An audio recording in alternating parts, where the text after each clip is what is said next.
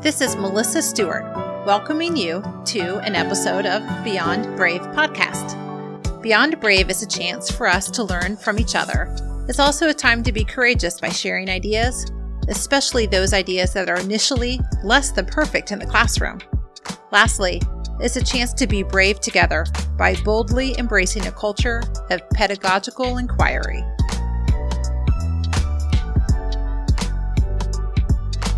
I would like to welcome Tristan Vaught. Tristan is the Director of Education for Living with Change. Living with Change is an organization that advocates, raises awareness, and provides education about lesbian, gay, bisexual, transgender, and queer issues.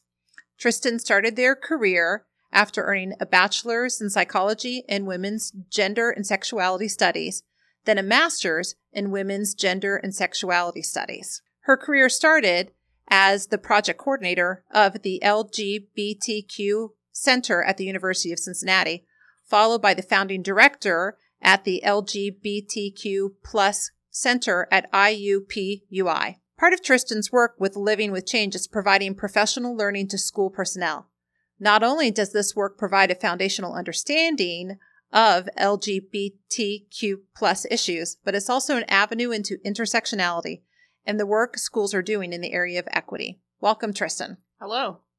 If you're listening right now, you may have noticed that I use the pronoun their. You may have heard that as a mistake, but it was intentional. So let's start with some basics. What are your preferred pronouns? So my pronouns are they, them, their.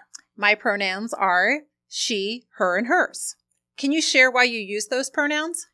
I use they, them, their because I don't identify as a man or a woman. I identify in non binary space uh, underneath the trans umbrella. So I actually identify as genderqueer. So I have some additional questions about pronouns, but before we jump into it, let's start at the very beginning.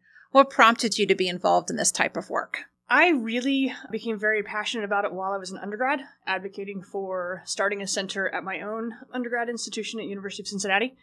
And I was like, wow, I'm, I'm really good at this. And I took a human sexuality class and I had a professor that kind of cultivated the brilliance. And he was like, get out there and teach, get out there and teach, and kept letting me teach part of his class. And mm-hmm. I just loved it. Mm-hmm. So, yeah. so, we should just give a shout out. Um, Tristan and I have someone in common who is Dr. James Kishork, and he both he has been instrumental in both of our in our lives. So shout out to Dr. K. I call him my adopted dad. There you go. so as a school district, we're doing a lot of work in equity and have used the protocol of Glenn Singleton's courageous conversation. We're going to talk about intersectionality later, but let me just use a powerful phrase from that work and say, thank you for sharing your truth. When I was first introduced to these concepts, I had to and still have to think really hard about those initials and saying them correctly. And it's because I care about it and I want to be as respectful as possible. So I sometimes say to myself, well, what happens if I say them and I miss a letter or I don't understand each of those terms completely? So, can you give us a basic understanding of those terms and a little advice for anybody who's new to using those terms? So when we talk about LGBTQ plus, everyone stumbles over it at first. It's it's a mouthful. It really is. I used to tease my students in, at IUPUI and say we should just be the "Hey, you do you boo" center uh, because we kept wanting to include everyone, and we have to recognize that lesbian, gay, bisexual, transgender, and then queer has been reclaimed by this younger generation. This started actually quite a while ago in, in the 1990s, um, but we're just now kind of catching on to it. So, and then you've got PIAA, and the P stands for pansexual, also another new term. It does not, in fact, mean that I'm attracted to pots and pans. It actually just shows that you're attracted to the entire spectrum. And then the I is for intersex, and the A is for asexual, and the other A is for ally. I have to say that I like the plus and I like what all of those stand for because I like to think that I try to be as much of an ally as I can. And part of being an ally for me through the help of you is knowing that I don't always know. And so it is seeking to be ever involving in this process and ever learning so that I can say, Hey, I don't know, but I want to know. So I'm going to reach out to someone who does know, which for me often is you. So I'm appreciative of that. Why do you think schools need information about these concepts? I get some schools who are like, we don't have any LGBTQ plus students. Not like, possible, right? Not possible. Yeah. Not possible.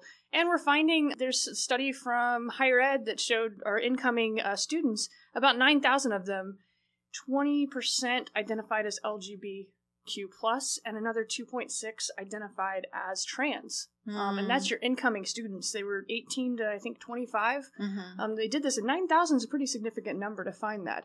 So I guarantee you have students there. Now, is your culture one in which they feel safe coming out?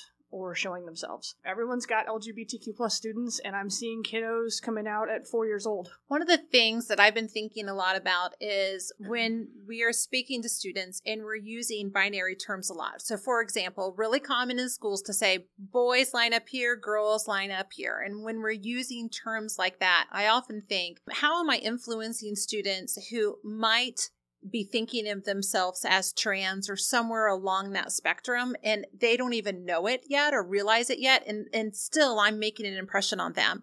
But even if it's not anybody in that class, they will eventually know somebody. And so it's about like the influence that we're having at an early age that just embraces inclusion. So talk about that a little bit. So one really great thing is simply saying instead of doing the hey boys in this line, girls in this line, why don't you do who likes cheeseburgers, who likes mm-hmm. pizza, who's a cat person, who's a dog mm-hmm. person, and you get them to line up that way mm-hmm. and start looking at your classrooms and visually seeing is there a representation of brown people, black people, people with disabilities on any kind of spectrum, and chatting about that instead of being one uh, lesson on X, Y, and Z integrate it. I've heard you share some staggering statistics about young people who fall within the category of LGBTQ+. In almost every school's vision or mission, there is some reference to the word all, meaning all students will, whatever, all students will achieve, all students will learn, all students will be valued, whatever it is, all. And I have come to think carefully about that word all and try to remember the mantra of all means all all means all, all of the time.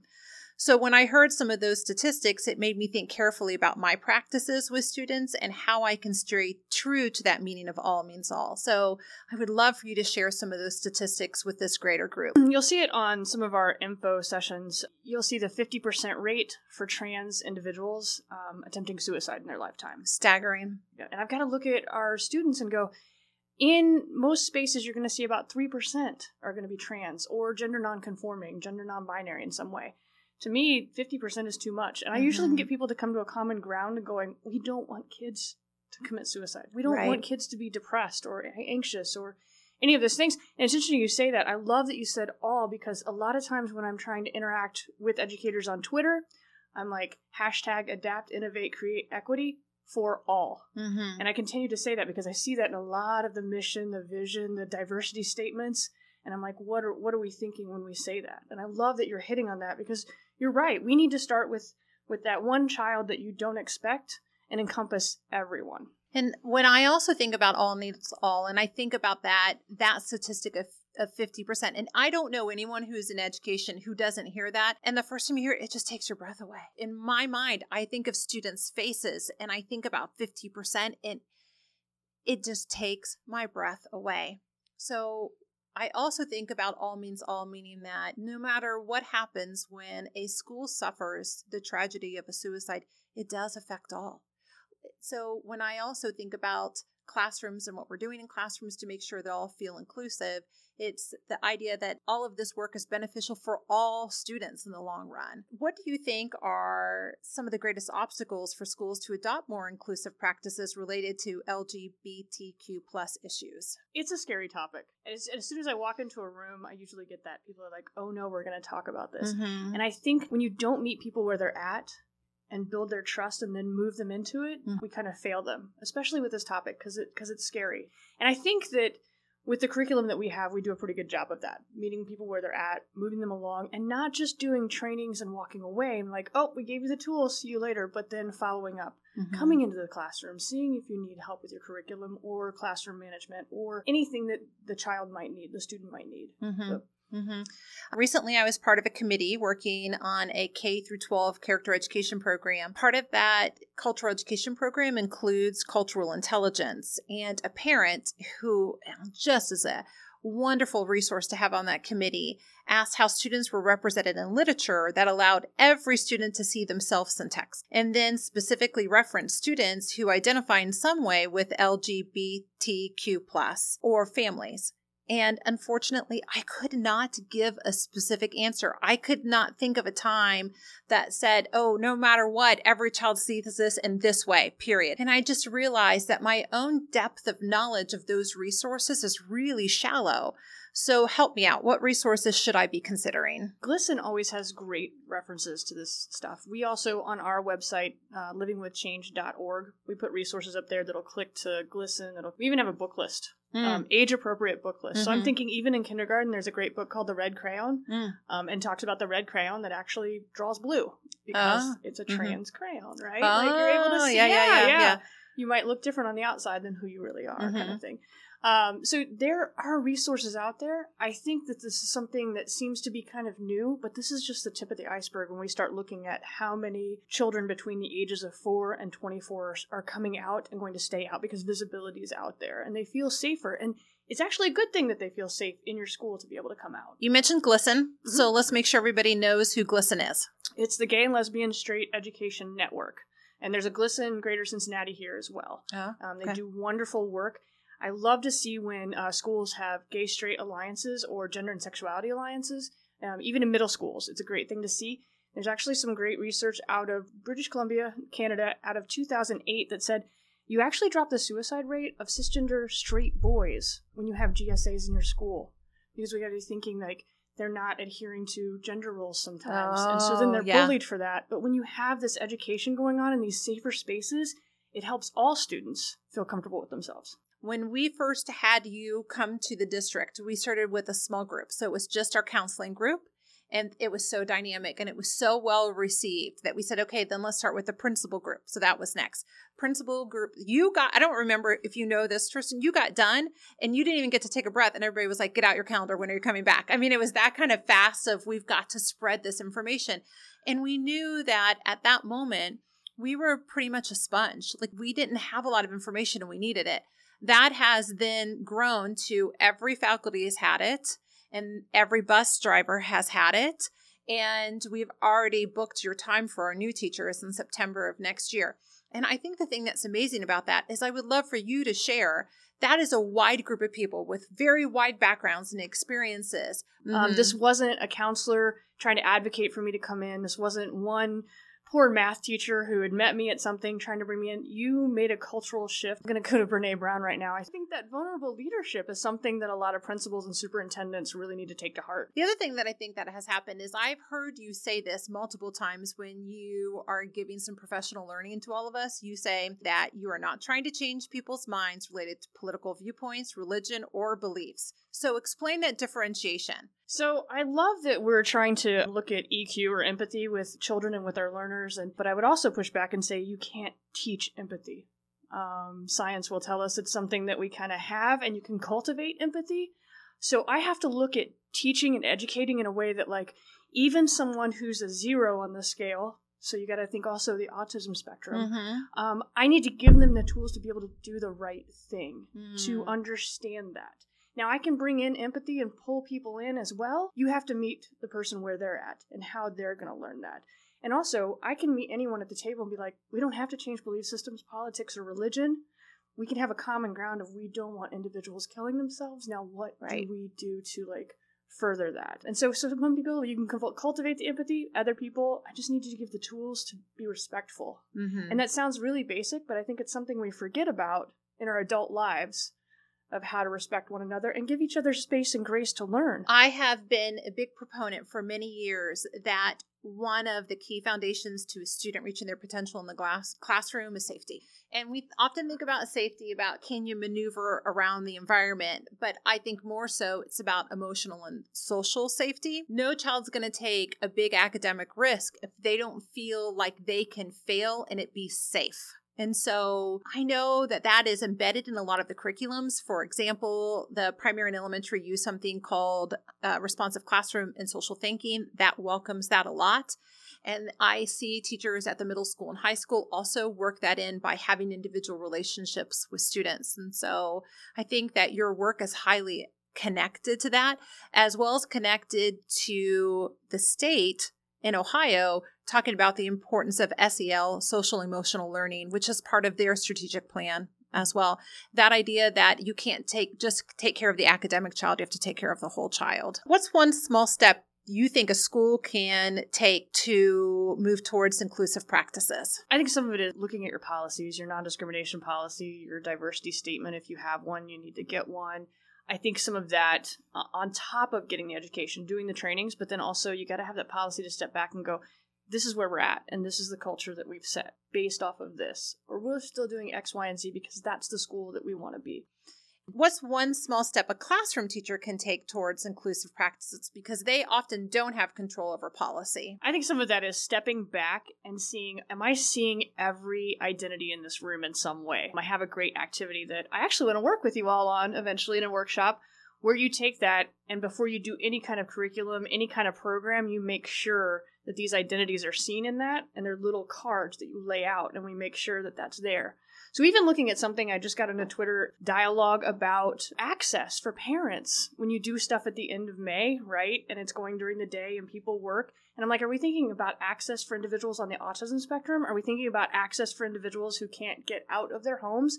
Are we recording this stuff? Are we using a hashtag to do a back channel so people can interact back and forth and have some education around it? We have so much technology now, but we're still like, show up to this program in your physical form and not offering other mm-hmm. avenues for mm-hmm. this. So even something like looking at that, I think for classroom curriculum and management, just taking a step back and having other people at the table. I guarantee you that there's so many national or Fortune 500 companies that don't have trans people at the table. And so mm-hmm. they're coming out with this stuff, but not actually asking anyone who has that identity or mm-hmm. taking the time.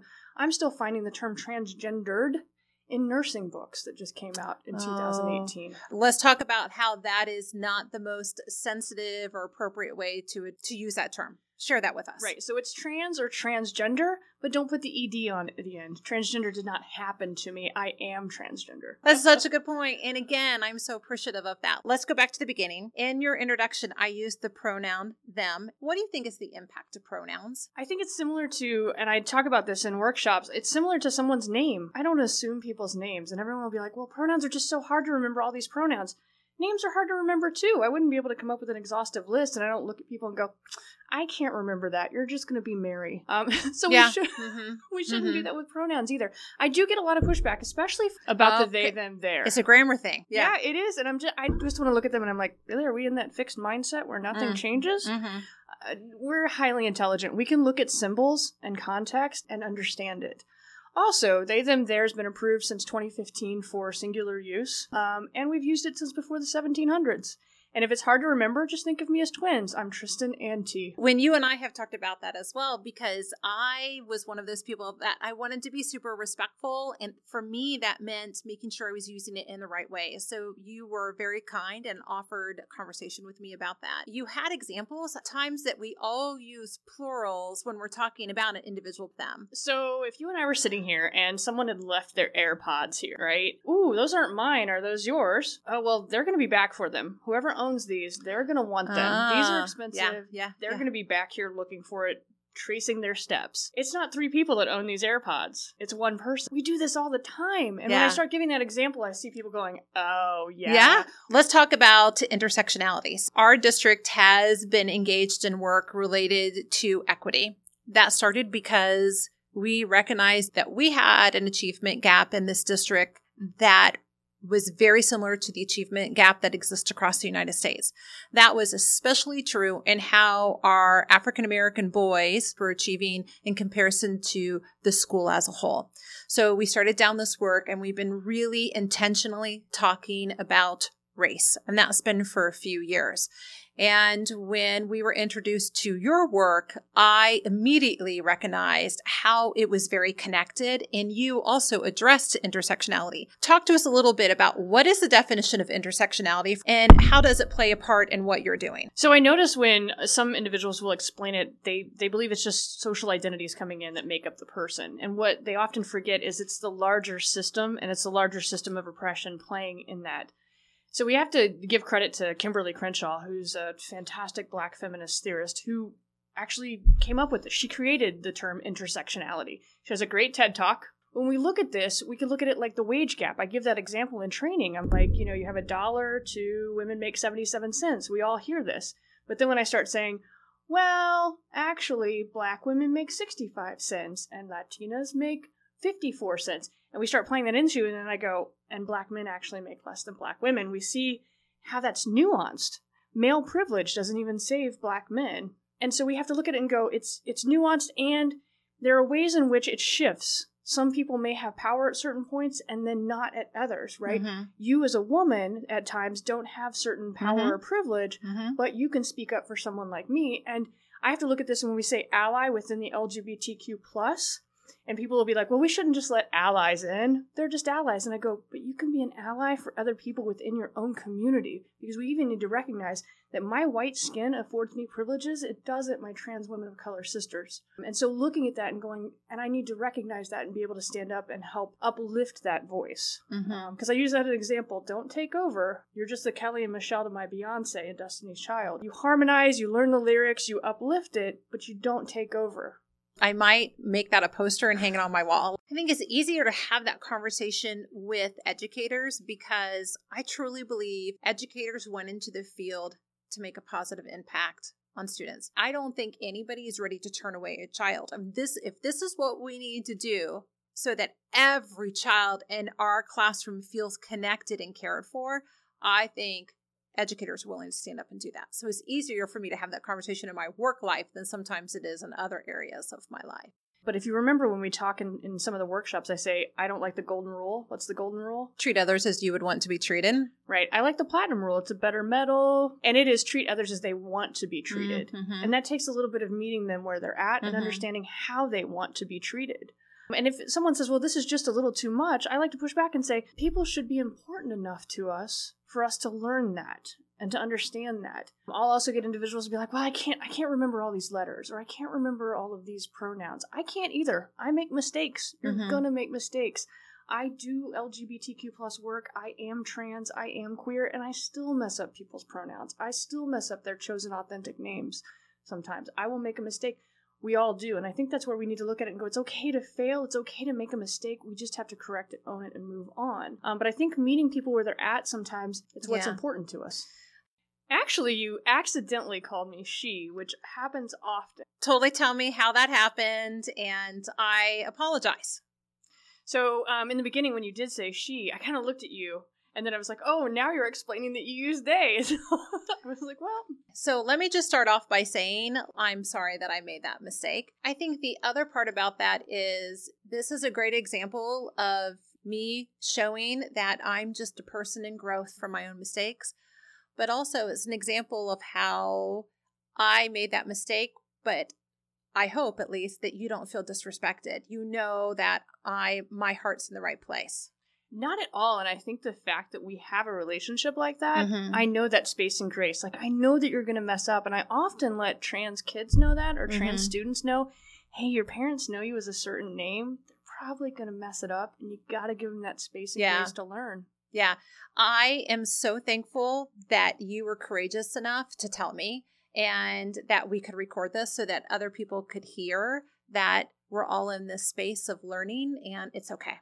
If people are interested in learning more from you or living with change, how do they get in touch with you? livingwithchange.org and we have a resource list. We also have frequently asked questions and we have something on there that you can ask me anything you want and i'll get back to you within 72 hours. And then you can follow me on twitter. Um, Yeah. as all social media i'm pretty active on it.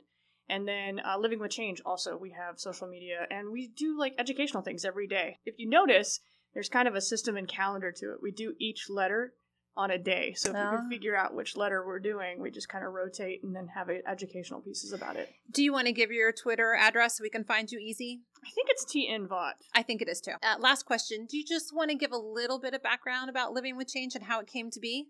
Yeah, actually, I was going to hit on that when we talked about that 50% um, Mhm. rate of suicide because our founders, um, Jessica and Chris Ciccanelli, that's why they started this. Chris had just read that statistic and he was sitting in Children's Hospital with his own child. And he was like, I can't live with that. Um, they have the money to be able to take their kid wherever they want, but they were like, we need to give back to Cincinnati. So they started this organization. Um, they donated uh, $2 million to Children's Hospital to expand the trans clinic and to make sure that they had the resources they need because the um, Cincinnati Children's Trans Clinic actually about three and a half years ago was seeing about 350 patients and they're now seeing over 1400 wow um, basically with some of the same staff and so they were like we've got we've got to give back but while we're giving back we need to make sure that we're making it a safer more equitable space so doing trainings here we've done trainings also with like the cincinnati fire department and other nonprofits and organizations as well So- How important is that? So that's another shout out. Let's give a shout out to them. Thank you for making a difference in our greater community. We're really appreciative. All right, last thing rapid fire questions. Ready? yes I believe in you. You can do it. Okay, beach, mountains, or city? mountains Um, dog or cat? dog Favorite type of music? Ooh, uh, just about anything, honestly, as long as it's got a good beat. Most comfy article of clothing? Sweats. Favorite genre of book? Oh, anything, but I really love to learn. So, history, sociology, Fiction for you? nonfiction. Okay. Recommendation of a book, a website, a podcast, an article. I just got done reading The Science of Evil, which will make you think about empathy in a totally different way. The Science of Evil actually goes into the science behind empathy and how it is set up in our brain. Have just the best counseling department around here, and they're going to call you about that idea that you can't teach empathy. I'm just telling you, get ready. Get ready. What do you hope that schools that you have worked with say about you? I empower them. I hear empower a lot on my surveys. What do you hope your colleagues say about you? Uh, that I'm kind. What does it mean to you to be an ally? It's an ongoing journey. I think there's levels to it, and I don't think you can call yourself an ally. No matter how much work you do, you have to let the group call you an ally. That very famous question that everybody gets asked if you were to have a dinner party, who would be at least two people that you would invite to your dinner party? Emily Dickinson and Leo Tolstoy. Excellent. All right. Well, let me just say this in closing. I can't thank you enough for being here and doing this. But more importantly, when we ask the question, what would school say about you? There, Tristan, there is just no words to describe the impact that you've had. And in education, we, we tend to be a very closed society and we're full of acronyms and hidden norms that are hard to recognize. And for someone to come in with very little understanding, especially of our specific district, and make such an impact just goes to show that you're doing the work that you need to do. And we are so thankful for you. I am filling up your inbox because any school I talk to, any district, you got to call Tristan. This work is so important. And I think that we're better educators because of you. So thank you so much. Thank you. Thank you for saying that. I'm all, I'm all embarrassed now. That's all right. We'll get you to come back again. Thanks.